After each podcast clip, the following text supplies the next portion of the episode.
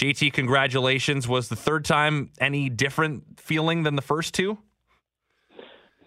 Uh, no, they uh, they all felt pretty good. I wouldn't be able to really tell any of them apart.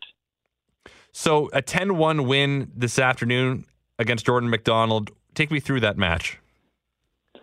Um, the score really didn't reflect how the game went. Those guys played pretty good. We caught a couple breaks and took advantage of the opportunities when we had them, and we're fortunate to come out by a margin a margin that much. So you get three in the second end, you you steal one in the fifth, and then that was the four in the sixth to end it. Kind of just uh, you know they they needed to go for broke, and that was the result. They were going for broke, and yeah, they didn't have a lot of easy shots at end, but we still did a good job making all of ours and putting the pressure on them and uh, forcing them to do a really tough one. So to learn that you're the first curler to skip your team to three straight junior titles in the over 70 year history of the tournament, what does that mean to you? I mean, it's pretty cool, but uh, it's cool now. But it's just kind of the first step of what our team wants to do. Or don't really want to think about that too much. Just want to focus on our next step, which is doing doing well at nationals.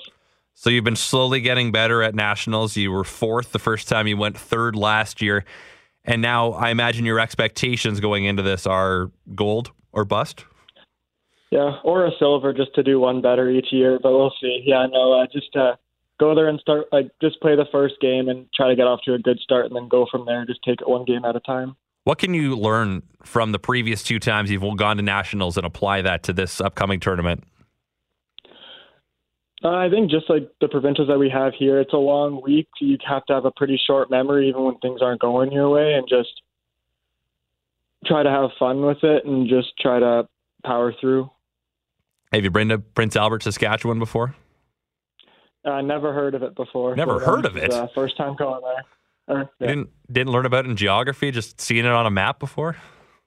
No, I must have missed that day. Okay. Okay, that's fine. So, I guess what did did you learn anything about your team this week with going undefeated, or is this you know just continued impressiveness from your squad? Uh, I don't think I we really learned anything this week. We just uh, this whole year we've been up and down, and I think it just it was nice to go out and prove to ourselves that we can put together a like a long stretch of good games in a row, and that'll give us confidence going to nationals because we're going to have to do the same thing. Who is the province you need to look out for at nationals? I, I I think the field is so deep that it's just whoever gets hot that week. But I mean, you got guys from BC like Tyler Tardi, who's won it twice in a row and the reigning world champion, or Tanner Horgan from Northern Ontario. He's he's a really good player. So any of those, but it could be anybody by the end of the week. Do you still get to play in the Manitoba Playdowns to try to make the Brier?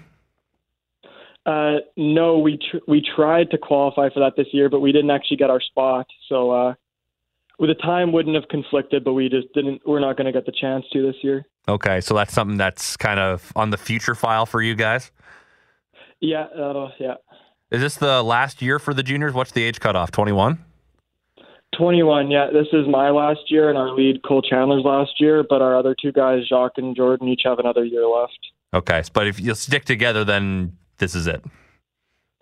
Uh, not sure what's going to happen next year. I mean, well, Jordan and Jacques will continue to play juniors, but as far as us moving on to men's, I'm not too sure what the plan is yet. Cross that bridge when you get there.